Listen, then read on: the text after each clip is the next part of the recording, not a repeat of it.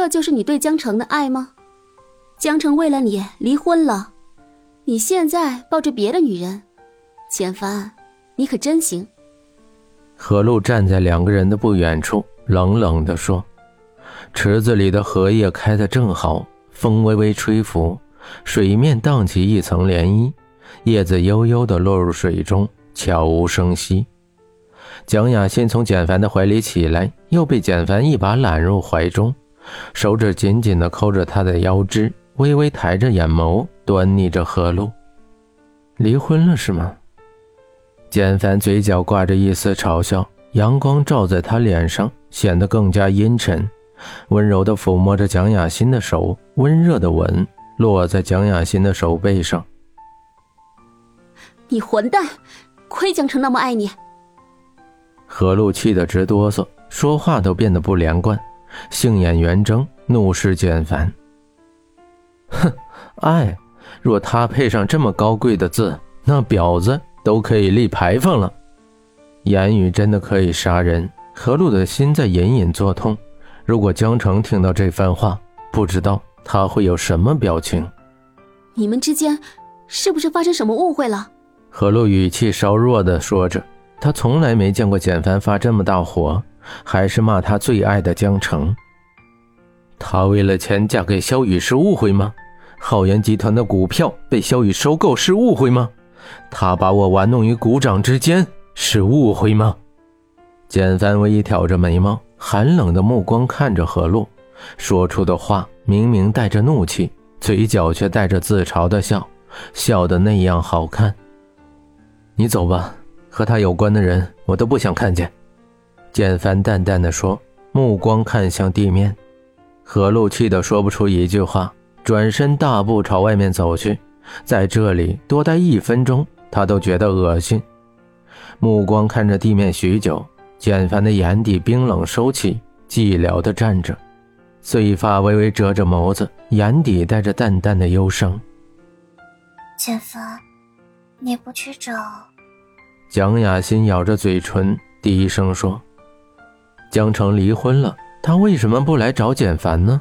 再也没有什么东西可以阻止他们在一块儿了。”蒋雅欣想不明白，订婚的日子是六月初六，对吧？简凡打断蒋雅欣的话，淡淡的说，微微抬起眸子，带着温柔：“啊，不是说取消了吗？”蒋雅欣脸色难堪的说：“原计划是六月初六订婚，但是简凡向蒋家提出退婚，现在他又重新提起来，难道是？”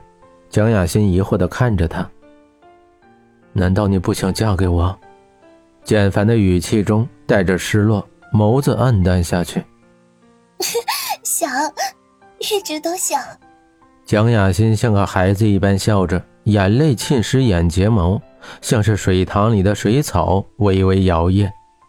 蒋雅欣紧紧地抱着简凡，眼泪滴答滴答落在简凡的后背上。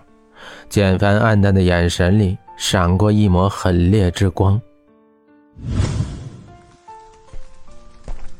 雨淅淅沥沥的下，何露失魂落魄的走在街上，似醉非醉，乌黑的卷发披散着，发丝间乌黑的双眸充满了水汽。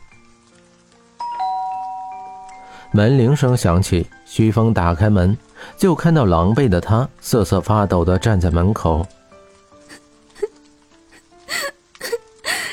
江城不见了，我怎么找也找不到他。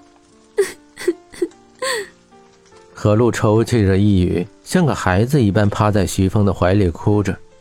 冷风从外面吹进来，室内温度顿时低了几度，怀里的人像个冰块一样。徐峰拍着何露的后背，任他发泄。何露蜷缩着双腿，抱着膝盖，低头抵在上面。发丝从颈间散下，眸子像是蒙了一层雾气一般，无神的眼睛盯着面前的水磨桌子。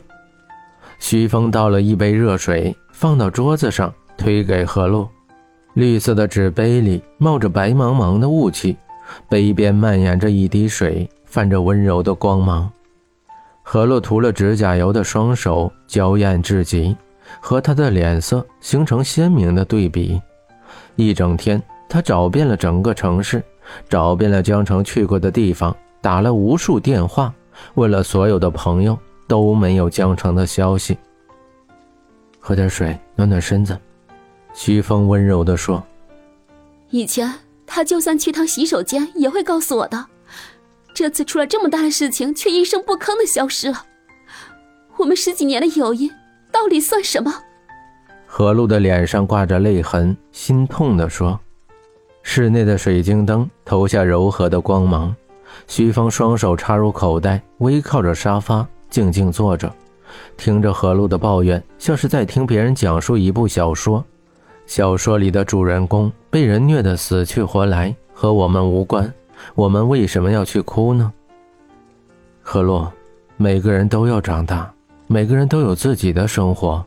很多事情不告诉你，不是不在乎，是因为知道是最好的朋友，所以才不愿意让你陪着悲伤。江城他这样做，就是害怕你知道以后担心他。徐峰背对着何露，淡淡的说。那我们就可以不去找他吗？他现在在哪里？是死是活，我们都不知道。你难道都不担心吗？我没你那么冷血。你们都不在乎他，我在乎。